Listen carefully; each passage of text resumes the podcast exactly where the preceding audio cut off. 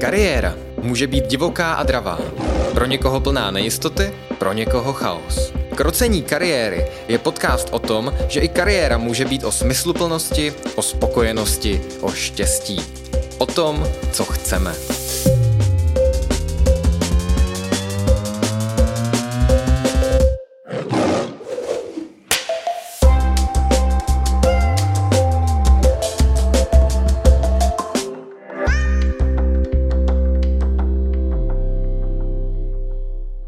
Vítejte u dalšího dílu Krocení kariéry, dnes s Terkou, Matějem a Jardou. Ahoj Terko. Ahoj Jardo.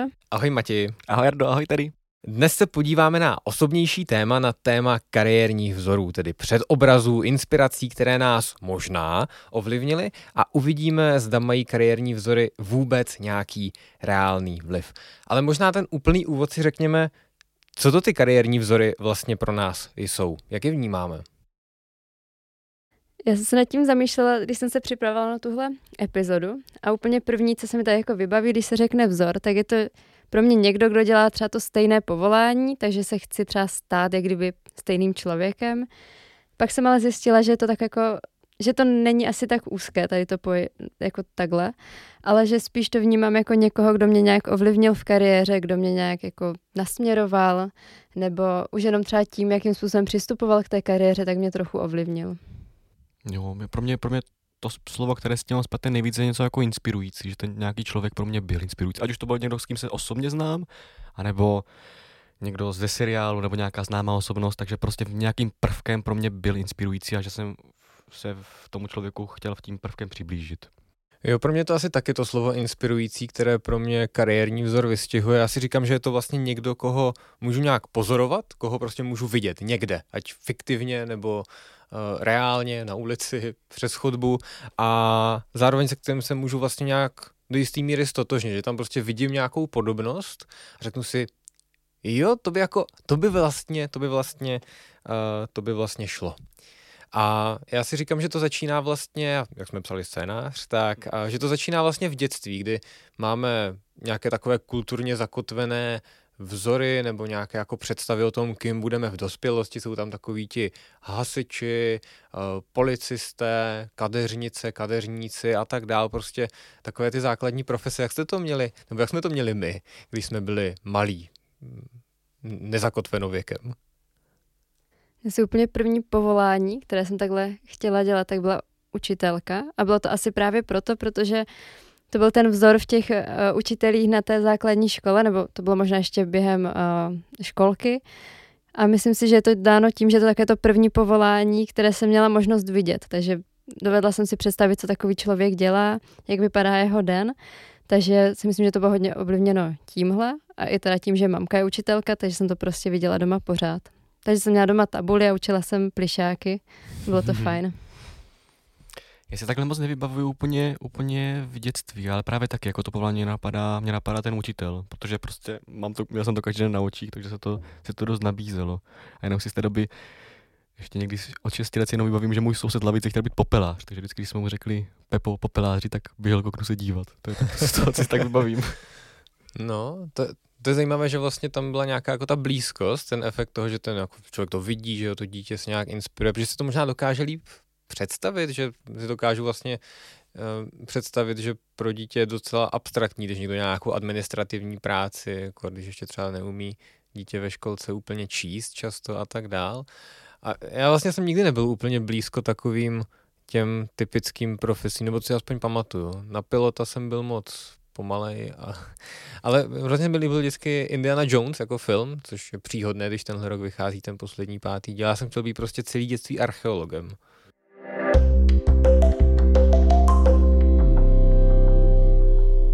No, co vlastně říkáte na ty uh, takové ty typické profese versus nějaké atypické? Myslíte si, že se tohle nějak v současné době jako mění, vyvíjí, nebo je to furt vlastně u těch uh, v té kultuře stejné?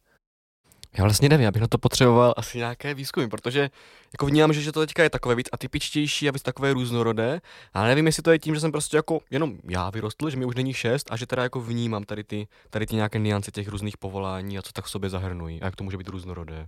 Takže i ta třeba genderová variabilita se nějak mění, nebo že se na to aspoň dává důraz, bych řekl, že to vlastně přestává být nebo ani za mě to podle mě nebylo tak černobílý, že jako bylo nějaký povolání jenom pro holky, jenom pro kluky, ale že už tehdy to bylo takové, že um, se na tom jako nějak moc nelpělo, byť samozřejmě byli tací, kteří byli hodně vyhranění. Já myslím, že i teďka třeba víc dětí chce být influencery než před deseti lety. Čím to bude? Jo, to, to, za nás, to za nás nebylo. No, když jste tady zmiňovali ty učitele nebo takhle, jak se vás vlastně drželi ty vzory z dětství nebo ty představy, kým budete, jak se vás to drží dodnes? Projevuje se to ještě vůbec nějak, anebo to úplně vyčpělo a, a zmizelo? Mě třeba to učitelství hodně rychle přešlo a pak jsem... Uh, Jak rychle? Co to, co to je? No myslím si, že mě to drželo tak právě během té školky, možná Aha. první, druhá třída. Pak jsem přišla do pak... školy a viděl. pak už jsem asi víc pochopila, o čem to je a už mě to tak moc nebavilo. Ale zase jako teďka jsem se k tomu trochu vrátila uh, v kariérním startu, kde najednou vlastně trochu tam to učitelství se dalo říct, že tam je. Takže asi to trochu možná nějaký vliv do budoucna mělo. Na mě to mělo vliv, že když jsem tady tohle řekl, tady ten svůj plán v úzovkách možná řekl rodičům, tak mi to pak pravidelně připomínali, mě to hrozně rozčilovalo, tak možná to mě tak jako vystrčilo z cesty, z cesty, z cesty učitele, ale jako uč, doučování, které mě hrozně bavilo a učení mě vlastně baví i baví teďka. Byť je to vždycky takové náročné před takovou velkou spoustou lidí stát a něco předávat, tak ale vlastně zákon mě to baví, ale samotný učitel bych, bych být nechtěl. Mm-hmm. No já jsem měl jednodušší protože archeologové většinou nejsou jako Indiana Jones. Hmm.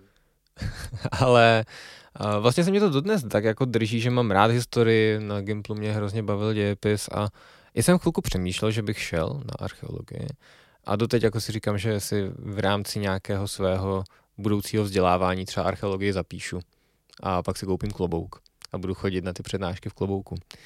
Ale tím to asi hasne. Já se bojím totiž akce takže nebudu jako Indiana Jones. Myslíš, a nejsou že, nacisti už. Myslíš, že všichni archeologové jsou jako Indiana Jones? No, tehdy to byla moje představa. Já jsem si ji tak zobecnil a být ten prostě cool profesor a zároveň ten člověk, co tam bojuje proti nacistům a komunistům, to mně přišlo super. Hmm. A nezdávej si tady ty naděje, Ardo. Dobře. Potkáme se tady za pár let u podcastu a já tady budu sedět na té druhé židli jako host.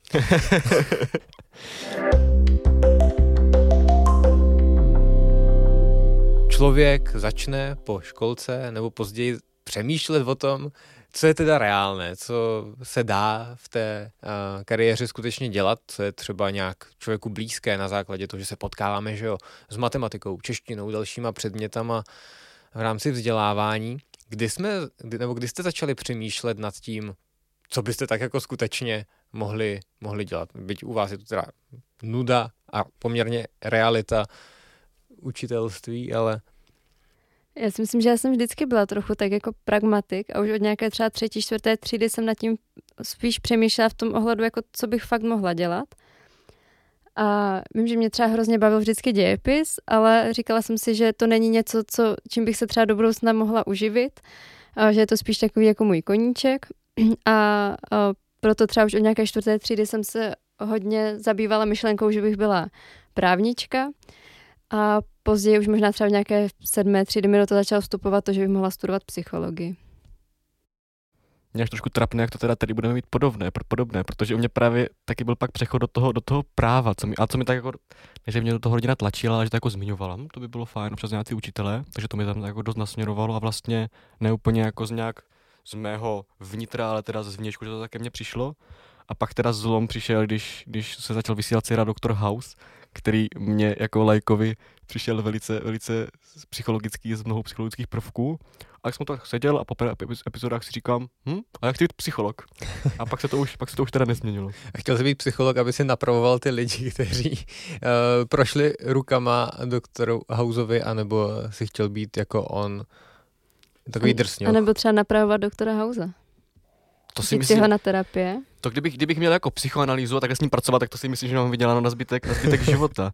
Ale pracovat spíš jako, jako on, jako tam on jako analyzoval teda ty svoje klienty, ty svoje pacienty, tak s ním jako pracovat, tak to mě vlastně hrozně, hrozně lákalo, tady to, tady to, jak to nazvat? Jak, jak Sherlock Holmes prostě na základě těch nějakých nápověd, tak se snažím zjistit, co je ten, co s tím případem udělat. Já přemýšlím vlastně nad tím linkem mezi psychologií a doktorem Hausem, jako jo, vidím ji tam, ale zároveň si říkám, proč teda ne medicína. No to se neptej mě, to se ptej mě ve 12 letech. Tam se Matěj ve 12 letech, hele, co si Matěj ve 12 letech viděl na doktorovi Houseovi tak moc psychologického? Tam byly občas takové ty scény, prostě, že teda přijde pacient a tak House se... A, o, o, Koukne a vidí. Přesně tak, jo, že aha, takže vy tady máte problémy, no vidím, že tady máte poškrábanou ruku, tak to znamená, že máte asi nějakou, že máte teda novou kočku, že? Hm, tak to je alergie na kočky. Wow, a jsem říkal, tohle chci dělat, ale teda ne, ne přes medicínu, ale přes psychologii. Nevím, nerozumím tomu. A jak moc si zklamaný, co ti psychologie dala? No velký zlom byl v, té, v tom množství statistiky, která se, která se při studiu objevila. A nad tím to jako dneška přemýšlím, jakože na to, že jsem si to tak jako usmyslel prostě ve 12 13 OK, budu psycholog, tak vlastně kdyby tohle pro mě bylo nějaké nepřekonatelné, ta statistika, metodologie a psychometrika, tak, tak se trošku ztratím, no. Hmm. Ale i to patří ke kariéře. A ty jsi Jardo měl nějaký takovýhle televizní vzor v tom, co chceš dělat? Kromě Indiana Jonesa samozřejmě. No to, já bych řekl, že ten Indiana Jones u mě jako hrozně dlouho přežíval a řekl bych, že přežívá skutečně dodnes, že tam je jako ten vzor minimálně v tom zájmu o historii. Tam jako to bylo naprosto, naprosto totální.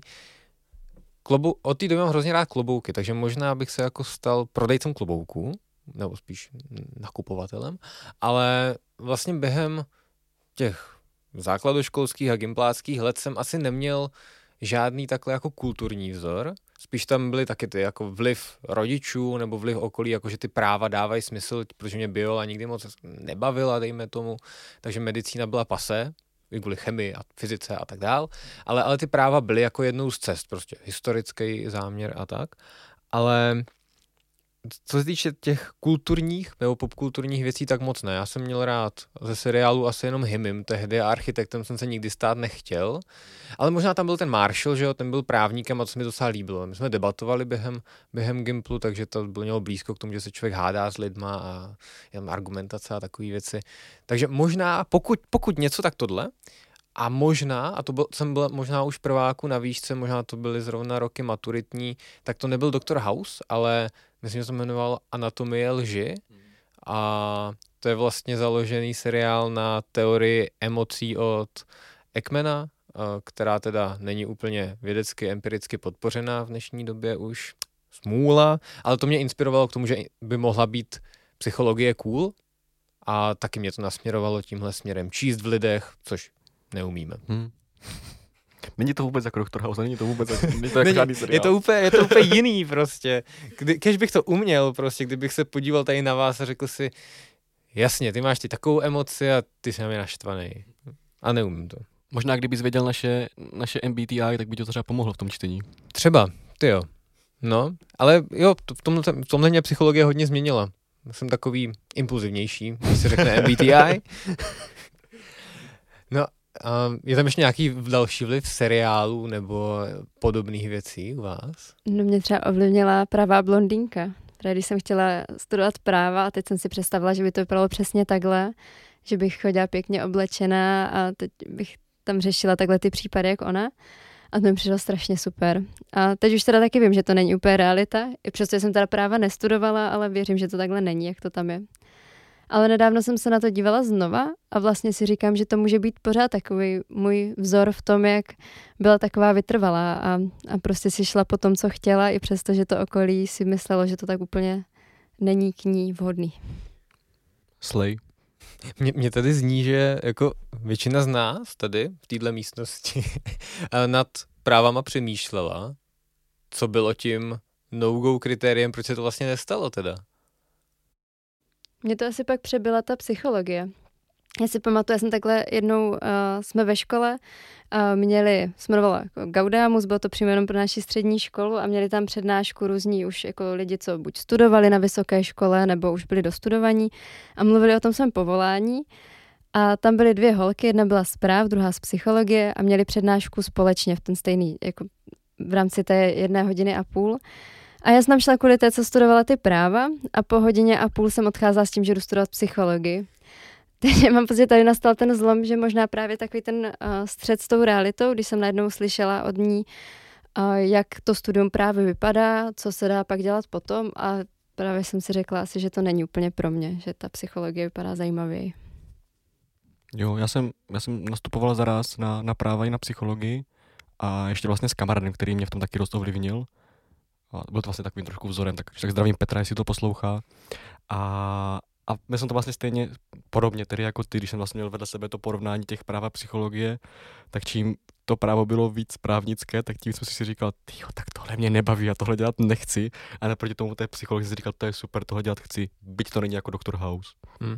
Jako já vlastně jsem měl to dilema do takové poslední chvíle, že jsem si potom zvolil ne ani psychologii, ani práva, na který jsem se oboje dostal, ale šel jsem na sociologii a žurnu, kde jsem zjistil, že sociologie je zábavná, super, ale vlastně mně spíš se líbí ten pohled toho individua na společnost, než společnosti na individuum, aspoň jako v rámci toho studia a té práce.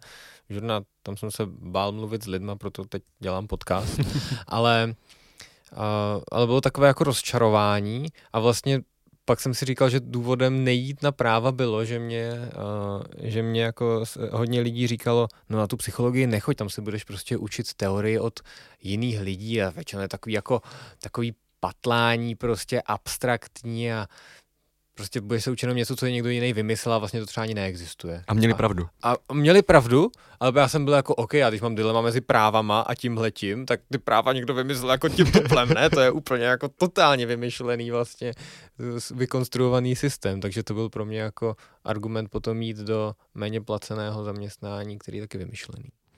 Říkám si, jak si teda ta práva fakt drží tu prestiž, že se to fakt jako tak, že to, že to zná každý a když teda někdo se jeví, že by na to měl, tak se to jako, jo, tak to, to, to, určitě, to určitě si zajdi, běž tam. A zároveň si myslím, že i prostě tam je nějaká ta perspektiva nejen prestiže, že je to jako jsem právník, ale zároveň je tam ta vidina toho, že tě to zkrátka uživí.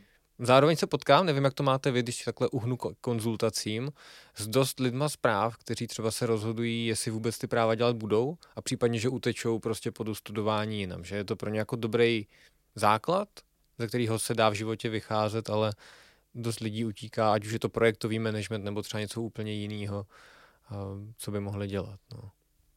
Jo.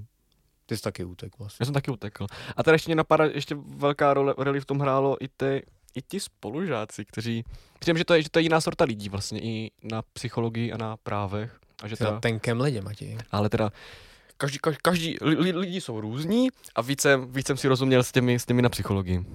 Mě tady k tomu teďka napadá, jestli třeba jste měli v kariéře nějaký takový eh, ten moment, kdy jste si uvědomili, že studujete tu správnou školu, že jste si vybrali dobře. Já si mám odpověď, uh, ale zároveň nevím, jestli je to úplně objektivní, protože si myslím, že u mě ten moment nastal, když jsem nastoupil na psychologii, že mě ten obor fakt baví, naplňuje mě a přijde mi, že dává zkrátka smysl. Už jenom to, že tady sedíme, bavíme se o takovýchhle věcech, co ovlivňují životy lidí, aniž by si to ti lidi jako reflektovali nebo uvědomovali, což i ty kariérní vzory vlastně ten vliv nějaký mají. Ale zároveň si myslím, že je to strašně zkreslené tím, že já jsem vlastně byl vystavený tomu, že jsem se dostal na psychologii, nešel jsem, prostě jsem řekl, ne. A pak jsem se musel dostat znova. Takže já to mám fakt vydřený, když mi ještě z CIO jako nešli. Takže já jsem vlastně pocitoval takovou míru vděku, aspoň v těch prvních letech studia, že tam vůbec jsem, že jsem si jako prostě to zarámoval tak, že to je správný rozhodnutí, protože jsem se tady dostal po druhý a, a ještě mě to baví, takže to bylo moje prozření, že je to ta správná cesta a nevím, jestli úplně správný prozření. Teda. Mě napadá hlavně moment, když jsem si řekl, že na právech už být nechci. A to byla v rámci jednoho předmětu se jedna hodina věnovala metodologii a tomu se vlastně v statistice metodologii se na psychologii věnuje půl studia a to jsem si říkal, tak tady, tady fakt být nechci, to se mi moc nelíbí. A na psychologii to myslím bylo s profesorem Vybíralem, Jeden z těch momentů bylo na propedeutice, nebo na čem to bylo, že jako hezky, hezky mluvil vůči té psychologii kriticky a to mi tak jako hrozně se dost říká, tak tohle mi vlastně vyhovuje, tak tomu chci přistupovat podobně. Jak jsem měla ty tedy? Nebo Pro mě byl třeba asi... neměla? Já jsem to tak měla, ale bylo to, asi to bylo nejvíc ten moment ve chvíli, kdy jsem si najednou uvědomila, že je mi hrozně uh, příjemně ve společnosti dalších uh, studentů psychologie, uh, že si s nima mám co říct a že je to taková skupina lidí, která mi prostě sedí, že mají podobné zájmy, baví je podobné věci a že ta konverzace vždycky tak příjemně plyne.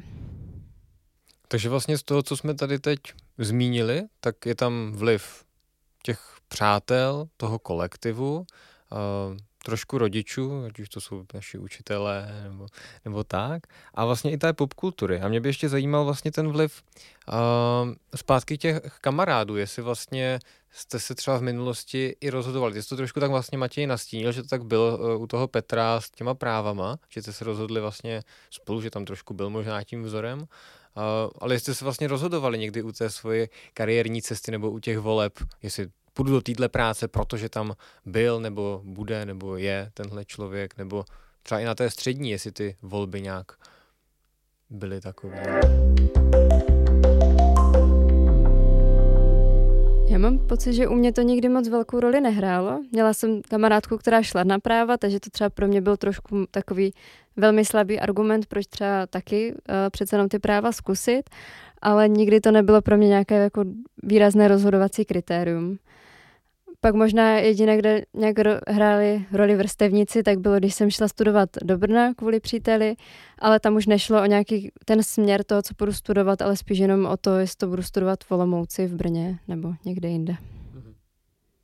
Já jsem nikdy vlastně zas tak, zas tak ty, v tomhle ty kamarády nezohledňoval, ale jak, říká, jak, říká, jak říkáš tady ty, tak vlastně pro mě hrálo roli to, že budu do toho Brna, že tady, tady mám teda víc známých a jak jsem to vlastně moc neřešil. Já jsem viděl prostě pár epizod doktora House a měl jsem, měl jsem nasměrováno. To je krásný.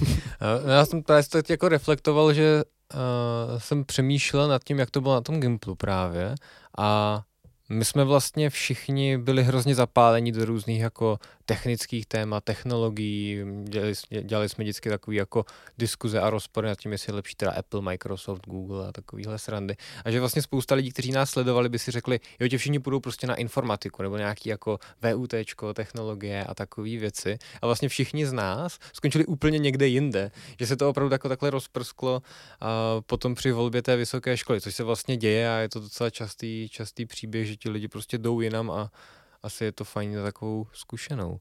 A teď jsme probrali teda to, jak jsme to měli, jsme byli úplně malí, jak jsme to měli teď v nedávné době, nebo třeba během toho gymnázia.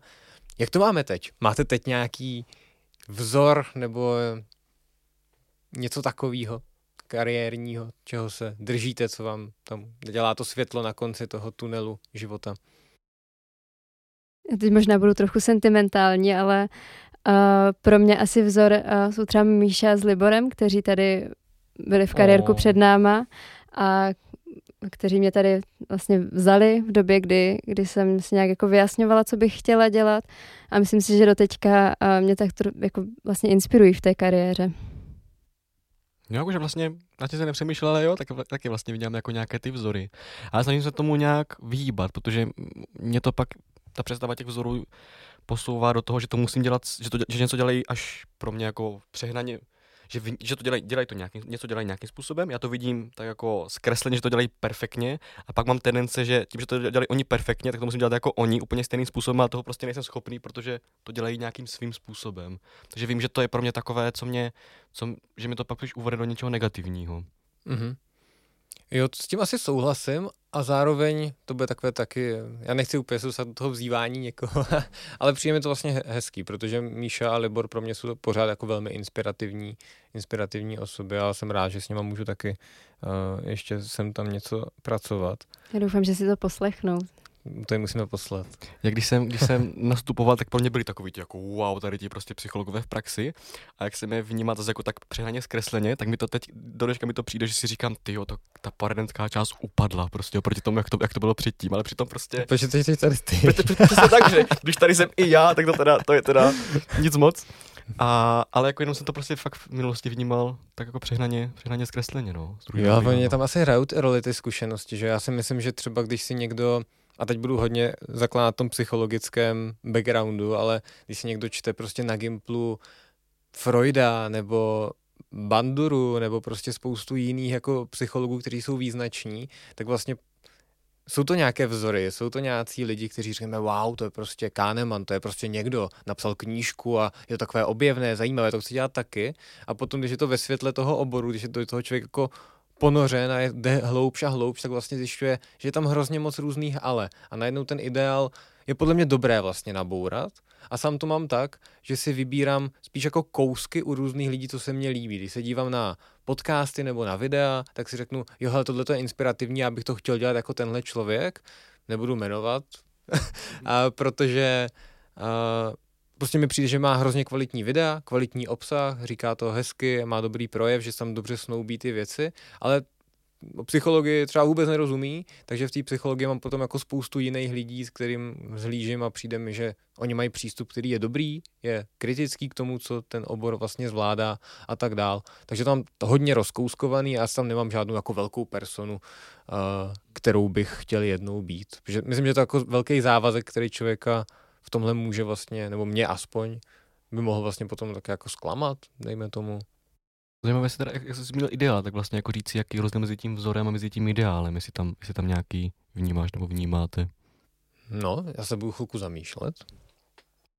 Asi ten ideál bych vnímala víc tak, jako že to je nějaké takové to nedosažitelné a vzor vnímám víc v tom, že je to třeba to, co bych, jak bych mohla být i já třeba někdy a vnímám to tam víc realisticky. To mám asi podobně. Říkám si, že vzorem opravdu může být Dr. House, který má spoustu chyb, ale já se chci inspirovat jenom v části a ideál je spíš ten můj ideál, jako jak bych chtěl já to mít a jak bych já chtěl být tím profesionálem, člověkem, čímkoliv někdy. Jak to vidíš ty? Já si teďka přemýšlím na nějakou, na nějakou ilustrací a napadá mě, kdybych byl někde v lese, tak vzor by pro mě bylo ta trasa, takže třeba, že půjdu po modré a ideál by bylo to, že mi to ukazuje, že za 20 km je teda nějaká ta cílová destinace, ale s tím, že je vlastně jakoby nedosažitelná. Takže taková polo ilustrace. Hezky jsi to ilustroval, musí zaznít, uh, aby jsme byli vzorem uh, z hlediska hlášek. Blížíme se ke konci a mě by zajímalo, protože jsme si k tomu samozřejmě všichni našetli nějaký odborný zdroje, by tento díl byl osobnější, tak má teda vůbec smysl podle vás mít nějaké vzory v kariéře nebo třeba jinde? Já si, já si myslím, že, že určitě jo, ale vzory prostě jsou, ať už chceme nebo ne, tak, tak jsou nám dávány i z hlediska těch výzkumů rodiče, nebo ten, kdo nás vychovává, lidi, které jsou v našem okolí. To jsou vlastně ti lidé, kteří nám ty nějaké vzory nastavují, kteří nám teda zabarvují v lese tu trasu do modré nebo do oranžové, po které, po které se můžeme vydat. A... Teď to hezky ilustroval. Takže jako nemá cenu si hrát na to, že, že se to tam vůbec neobjevuje, ať už si to pamatujeme nebo ne. Určitě to, určitě to tam je. A, ale nechat se tím fakt inspirovat, nenechat se tím úplně utlačovat, jak jsem zmiňoval, jak to teda pro mě, jak i ty Jadu říkáš, že to tak, že to tak vnímáš podobně, myslím, že to tak má dost lidí, že to je pak takový jako až nepříjemný byč na ty záda, který spíš vlastně ubližuje, tak se tím nenechat, nenechat se tím až moc, moc takhle, takhle utlačit. Jo, brát to opravdu jako, jako nasměrování, ale to, v čem se v čem někoho považujete za vzor nebo za ideál, tak to je jenom ta inspirace, ne, že takový fakt musíte být přesně, protože vy si to uděláte pak po svém, vy si to udělá, každý si to udělá svým způsobem a tak by to mělo být.